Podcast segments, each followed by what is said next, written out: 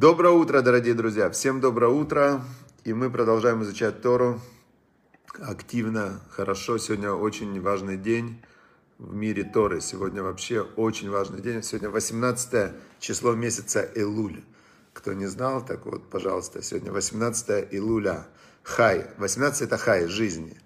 А значит, хай это жизнь. И сегодня 18 число месяца Элуль. Анили додивы додили, это сокращение я для любимого и любимой для меня.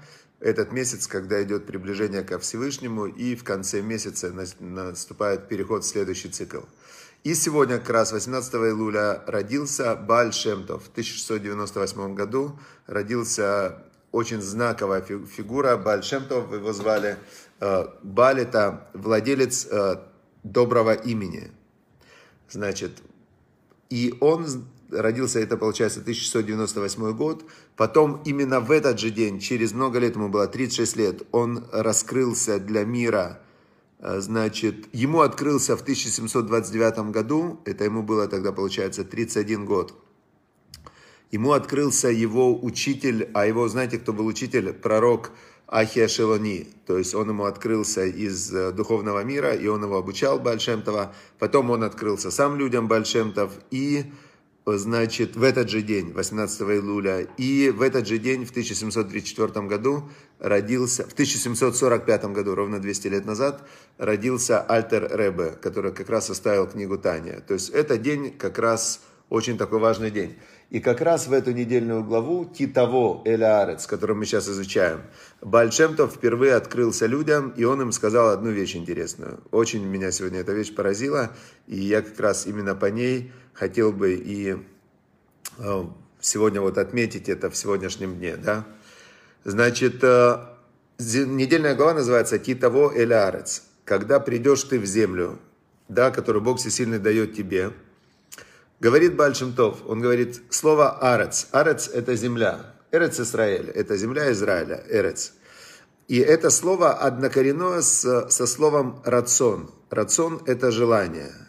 Значит, э, и когда ты придешь «эль аарец», «рацион» – это желание, а «мируце» – это человек, который удовлетворенный, удовлетворил свое желание – так он сказал интересную вещь, что вот это вот желание, стремление к Эрец Исраэль, это как стремление к Всевышнему, да? Когда у тебя есть вот это стремление соединиться со Всевышним, стремление постигнуть его, постигнуть его волю, понять, что он хочет, выполнить его волю, да, быть с ним, с Богом вместе, то когда ты, твой рацион устремлен в этом направлении, и когда ты удовлетворяешь свой рацион, в этом и является вот смысл жизни, самое большое удовольствие, которое только может человек постигнуть. Удовлетворение желания соединиться со Всевышним. И это желание, оно выражается в материальном мире, э, стремление в Израиль, например, в землю Израиля. Вот такая вот интересная идея.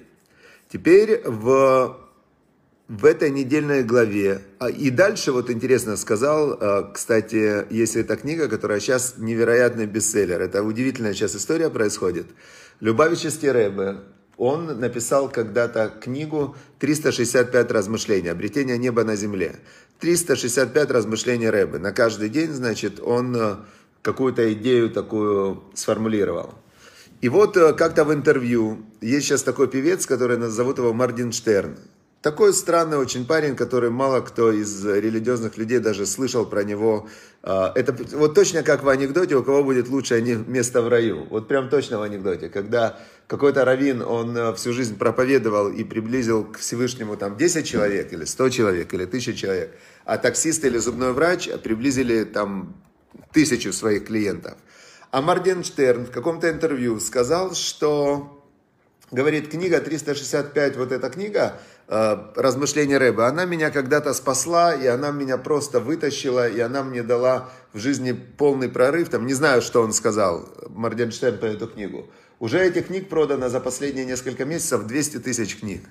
Э, просто 200 тысяч книг. Они, э, вот это издательство, книжники, они просто не понимают, откуда, почему, как так вообще просто И они заказывают тираж за тиражом, тираж за тиражом, и люди выкупают. То есть один Моргенштерн, э, который вообще певец страшный, вообще страшный, лучше не смотрите, кто это, то, что он поет. Но он сделал прославление имени Всевышнего и, возможно, приблизил к, к Богу столько людей за, за вообще одной своей фразой. Представляете? Удивительно. А, значит, так вот, Рэбе сказал из этой книги один кусочек. Одна мысль из этой книги, как раз вот в сегодняшнем Хитос она приведена. У каждого человека есть свой внутренний источник, сказал Любавичский Рэбе. Если вы не можете его найти, виноваты вы сами.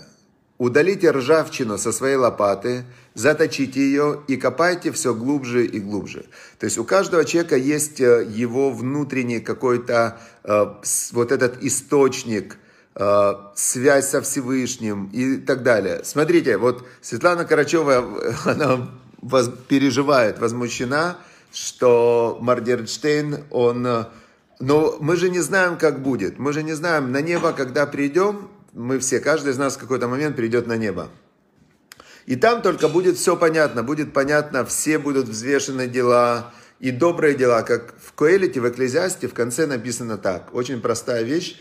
Это главный вывод о жизни самого мудрого из всех людей Шлома Амелаха, царь Соломон. И он сказал в конце Экклезиаста следующую фразу, очень прям, я считаю, что это квинтэссенция мудрости. Значит, квинтэссенция такая, сов давара, он говорит, в конце концов, аколь нишма, все будет понятно. Эт айлатим ира, Бога бойся, Мицватав шмор, заповедь его соблюдай, тизе коль адам. В альколь дава, в коль давар яви элоким лемешпат, и каждую вещь приведет Бог на суд, гам тов в гамра, и хорошую, и плохую. А, и как раз вот эта вот последняя фраза, она очень-очень важна, что только Всевышний, Он знает сущность всех вещей и хороших, и плохих.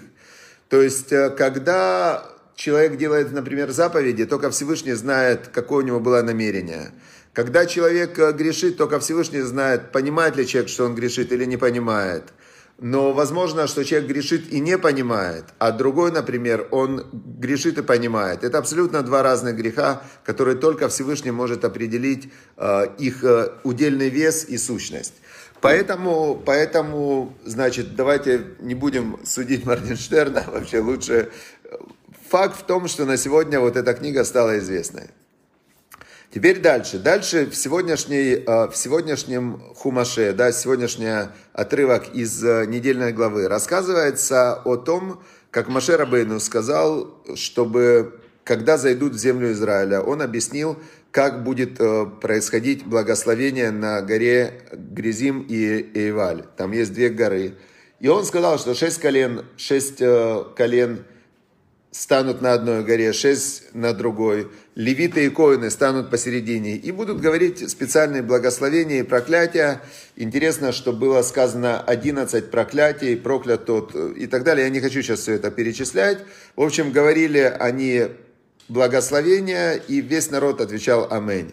Аминь – это истина. Говорили они проклятия, весь народ отвечал истина. И было 11 проклятий и 11 благословений. Теперь э, на этом я бы не хотел останавливаться, потому что не хотел. То есть я человек впечатлительный, и известно, что то, что, то, что произносится, то, что говорится, оно приобретает силу. Очень интересный кусочек вспомнил сейчас про эту, про благословение проклятия, что Альтер ну, это вот первый Ребе, да, который как раз сегодня его день рождения, он сам лично у себя в синагоге все время читал Тору. То есть, как известно, недельную главу читают по субботам, в синагоге собираются все евреи и читают недельную главу. Есть один человек, он называется Баль Коре, он читает, э, глава разделена на семь отрывочков, и каждому отрывку кого-то вызывают, чтобы он сказал благословение на Тору. Значит, вызвали, он сказал благословение на Тору, Э, и Балькуре читает. И вот этот Альтер Ребе, он все время читал в своей синагоге, Тору сам читал. Теперь однажды, как раз это была глава Китово, однажды он уехал куда-то по делам и читал другой человек. И его внук, э, будущий Любавичский Рэбе, он слушал эту недельную главу, а, и он, вообще у него произошла просто истерика, и он разрыдался как раз на месте этих проклятий. А до этого читал, когда его дедушка, Любавичский Рэбе, Альтера Рэбе это, да, он слушал спокойно и не плакал. Так его спросил его папа, а почему ты, вот когда ты слушал там, ты не плакал? Он говорит, не знаю. Когда он читал, это не звучало как проклятие. А когда это читал, звучало как проклятие. И здесь тоже очень важно, в, кто произносит, с каким намерением произносит, что делает. То есть все в этом мире настолько неоднозначно, что сложно даже представить. Как сказал царь Соломон в начале Экклезиаста, все в этом мире Эвель Эвелим. Эвель Эвелим – это пар паров, дословно переводится. То есть это не суета-сует, потому что суета-сует, э, я всегда смеюсь, что можно прочитать суета-сует куда-то, да, суета куда-то все время сует. А, так в этом мире все это даже не суета-сует. Суета-сует там есть хоть что-то. А все это эвелевелим, потому что в тот момент, когда что-то произошло, его уже нет. В следующий момент его нет. Остается только воспоминание об этом. В тот момент, когда что-то еще не произошло в будущем – его тоже нет. Это тоже еще просто эвель, это пар. Есть только настоящий момент, секунда, и размышления о прошлом и будущем. Поэтому царь Соломон говорит, люди, не парьтесь, все это эвель эвелим, все в этом мире пар паров. А потом он сказал, что является сутью мира. В конце концов, все понятно. Бога бойся, заповеди его соблюдай, потому что в этом весь человек. Это единственное, что имеет значение. Хотя по как бы, если спросить у большинства людей, имеет ли духовное, неосязаемое, нематериальное значение, они скажут, что не имеет. Как раз наоборот. Поэтому, поэтому я недавно читал в прошлый шаббат Рав Деслер. Э, Рав Деслер был такой великий раввин, литовский, вот литовское направление, оно такое более, знаете, как более радикально прагматичное. Так он, ему задали вопрос о, о поколении. Он жил в поколении война после войны, ну, в Второй мировой. И он говорит, вы знаете, говорит, что могу сказать о нашем поколении? Наше поколение, это, оно похоже на дом холей нефеш, на дом умалишенных, больных, а, которыми управляют еще большие больные. Вот это он сказал, так он охарактеризовал а, дом а, наше поколение. Если бы он увидел сейчас наше поколение, которым управляют э, такие люди, как Байден, как э, и так далее, он бы сказал, что это даже уже не Халей Нефеш, это уже не дом умалишенных, это просто, ну, непонятно вообще, что сейчас происходит, 12 полов, там, э, каждый может выбирать, как к нему обращаться, там, мужчина может сказать, обращайтесь ко мне как к женщине, женщина как к мужчине, кто-то может сказать, называйте меня оно, и родители называют своего ребенка «оно», чтобы сказать, пускай это «оно» потом выберет, кем оно хочет быть, им или ей. Э, ну, дом умалишенных, да. Теперь смотрите, поэтому я не хочу останавливаться ни на благословениях, ни на проклятиях. Э, мы их пропустим чуть-чуть, да. Последнее только я скажу, благословение, мне оно очень нравится, чтобы на нем закончить. Барух ата бевеха, барух ата бецитеха. Благословен ты, когда ты приходишь, и благословен ты, когда ты выходишь. И объясняет Раша, что же это было за благословение такое? Пусть твой уход из мира будет безгрешен, как твой приход в мир. Э, сказал Раше, нам объяснил это благословение, что Барухата БВХ, как ты благословлен, приходя в этот мир, ребенок, он без греха, он пришел в этот мир, он чистый, без греха. Также пусть ты выходишь из этого мира без греха. Это очень такая важная, практически невыполнимая задача, потому что когда было два мудреца, Гилель и Шамай, и они спорили, хорошо человеку рождаться в этот мир или нехорошо. Так они три года спорили, и спорили, это имеется в виду, приводили аргументы из Торы, и в итоге они сказали, что нехорошо человеку рождаться в этот мир. Вот эта безгрешная душа, которая приходит в этот мир, у нее больше шансов здесь испортиться, чем исправиться. Но, сказали они, если ты уже родился, это не твой выбор. Значит, твоя душа решила прийти в этот мир, родиться, пройти весь этот мир испытаний. И значит, они сказали, если ты уже родился, ты не должен задавать вопрос, хорошо, что ты родился, нехорошо, что ты родился, а ты должен заниматься чем? И фашфеш масав, проверит свои дела. Проверит свои дела, и это то, что должен делать человек, проверяя свои дела, проверяя свои дела. Дальше. Дальше, вот сегодня я хотел остановиться, у нас через 4 минуты, мы последние разы пропускали как раз книгу Таня. То есть мы уделяли внимание недельной главе и псалмам, но не уделяли внимания книге Таня, а книга Таня это как раз э, вот о свойствах души. И сегодня как раз уникальный отрывок, который просто вот очень много объясняет. Значит, э, говорят мудрецы, которые обладают тайным знанием, то есть э, мудрецы Кабалы, говорят, что Всевышний, безграничный Всевышний, он э, из своей доброты, которая его главное качество, это любовь, доброта, он решил создать миры для того, чтобы давать свою доброту сотворенным, то есть людям. И когда он Всевышний создава, решил создавать эти миры, то его решение, оно, оно с, оно, как сказать, формализовалось в 10 сферот. 10 сферот это, это было первое, то, что было сотворено Всевышним, и через вот эти вот 10 качеств, 10 сферот, а, значит, его, его желание, его любовь давать, оно начало формализоваться, все более и более уплотняясь. Есть там четыре мира. В первом мире вот он бесконечный. Потом идет первый мир, Ацелут он, по-моему, называется, в котором эти первые 10 сферот, они как бы они э, создают каскад. Потом идет следующий мир. Там тоже эти 10 сферот создают каскад. Потом следующий мир. Они создают каскад. И только четвертый мир, это уже мир наш, материальный мир, где действуют те же 10 сферот, через которые идет вот эта божественная энергия.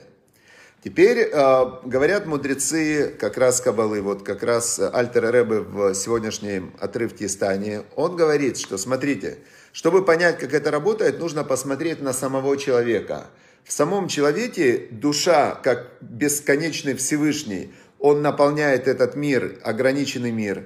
Также человека наполняет его душа, которая входит в него в виде вот этого бесконечного света, который соединется с Всевышним. Но потом этот бесконечный свет в человеке преобразуется, наполняя все его тело и выражаясь во всей деятельности человека. Опять же, через эти 10 качеств, которыми этими 10 качествами, 10 сферот, Всевышний творил миры. И то же самое есть в человеке.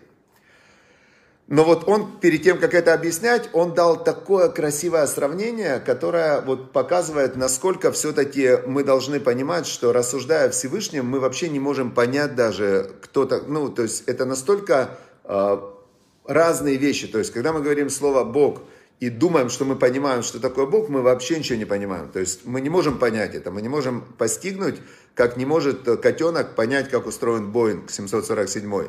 Вот как ты котенку не объясняй, как ты ему не показывай программный код и так далее, котенок не поймет. Его восприятие котенка не может воспринять устройство самолета. Также человек своим ограниченным умом не может воспринять устройство мироздания. Мы просто пытаемся чуть-чуть понять, почувствовать. Значит, э, объясняется, приводится пример в Тане, пример, когда Авраам, праотец Авраам, он сказал Всевышнему, у них был разговор со Всевышним насчет города по им, под названием Сдом. Всевышний послал ангелов и сказал, вот этот город, в котором они извратили все понимание добра и зла, они установили законы, что там человека, который помог другому человеку, надо убить за это жестокой смертью. То есть они полностью убрали из своей жизни добро. Всевышний сказал, что этот город я уничтожаю. Теперь Авраам Авину, праотец Авраам, который уподоблялся качеством, качествами Всевышнему, он Всевышнему говорит, смотри, я очень извиняюсь. Это очень интересный разговор между Авраамом и Всевышним в книге Берешит. Он ему говорит, я очень извиняюсь за то, что я вообще э, такие вопросы задаю. Ну а если в этом городе будет 50 праведников, неужели ты уничтожишь и праведника со злодеем? Всевышний говорит, нет, я не уничтожу, я ради праведника оставлю злодея. Тогда Авраам ему говорит, вот я очень, конечно, извиняюсь, а если будет не 50, там, а 45, а 40, а 30 праведников, а 20. И он все время просит Всевышнего, чтобы Всевышний простил город, если там есть хотя бы 10 праведников. Они дошли, как бы такой торг до 10. Но там Авраам Авину говорит такую фразу, которую очень потом изучают, в ней очень много скрыто. В какой-то момент э, Авраам Авину, про отец Авраам говорит Богу, он говорит, э, Мани, он говорит, что я, говорит, ты прости, как я вообще могу с тобой разговаривать? Мани, он говорит, что я? Я прах и пепел, они афар ваэфер, я прах и пепел. И говорит Любавич Рэбе, то есть с одной стороны, э, Альтер Рэбе это говорит, с одной стороны Авраам, он что? Он, э, он был добрый, и он просил доброго Всевышнего, чтобы Всевышний простил город с дом. И Авраам, когда он говорил Всевышнему, который добрый, он же сотворил этот дом, он сотворил все мироздание. То есть Авраам пытался пробудить во Всевышнем качество добра, вот ту сфера хесед, да, которая одна из качеств Всевышнего из десяти хесед, которая во Всевышнем, она же, это, это основа добра. И Авраам ему говорит, что я, говорит, я, говорит, прах и пепел. И вот это сравнение, а, он говорит, моя доброта по сравнению с, тобой, с твоей добротой – это как прах и пепел. Теперь, что такое прах и пепел? Вот тут идет очень интересный момент. Значит, есть четыре, четыре есть э, основы, из которых сотворен весь мир. Четыре основы. Какая это основа? Первая основа – это воздух. Да, воздух. Вторая основа – это огонь. Третья основа – это вода. Четвертая основа – это земля.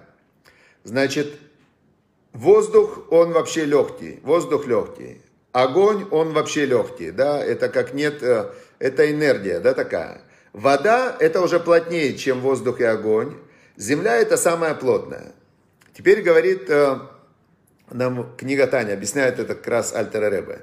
Вот стоит дерево, стоит красивое дерево, которое с зелеными листиками, стоит красивое дерево с э, плодами, с персиками, например, персики висят, или груши, или какие-нибудь яблочки такие красивые. Стоит дерево. Теперь потом это дерево, оно сгорает. Вот его подпалил кто-то, это дерево. Что происходит с деревом? Из всего дерева остается только кучка пепла. Когда сгорает древесина, остается кучка пепла.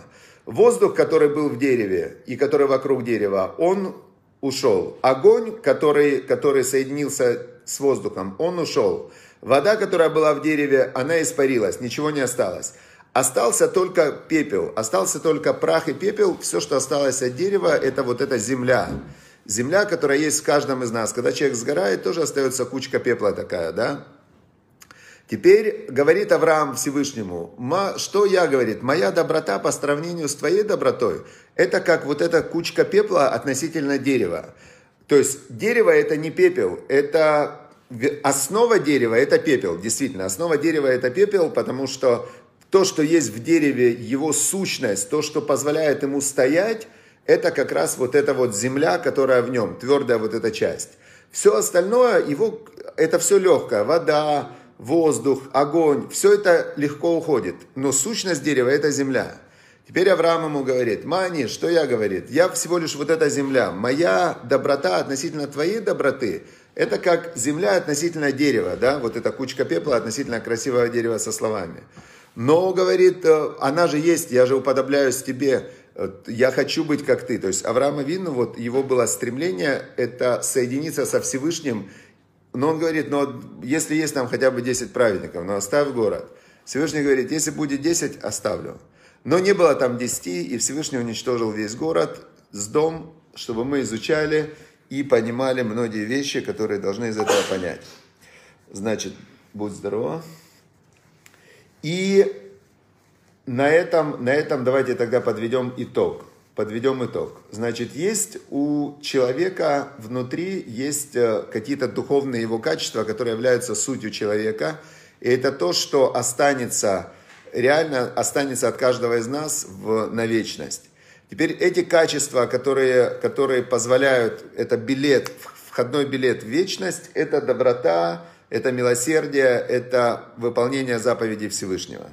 И если, если включить в себе вот это стремление, проявлять в себе вот эти качества, качества Всевышнего, то есть выполнять Его волю, выполнять Его заповеди, и при этом понимать, что все, что мы здесь делаем в этом материальном мире, это как э, соотношение, как э, пепел от дерева с самим деревом то, в общем-то, в общем-то, становится понятно, что становится понятно, что ничего не понятно, что ничего не понятно, но хотя бы надо правильно расставить приоритеты. То есть, если э, смотреть на... Я, меня когда-то очень сильно убедил э, один пример, который, вот почему духовное и религиозное развитие и служение Всевышнему важнее, чем материальное, вся, все, что есть материального в жизни.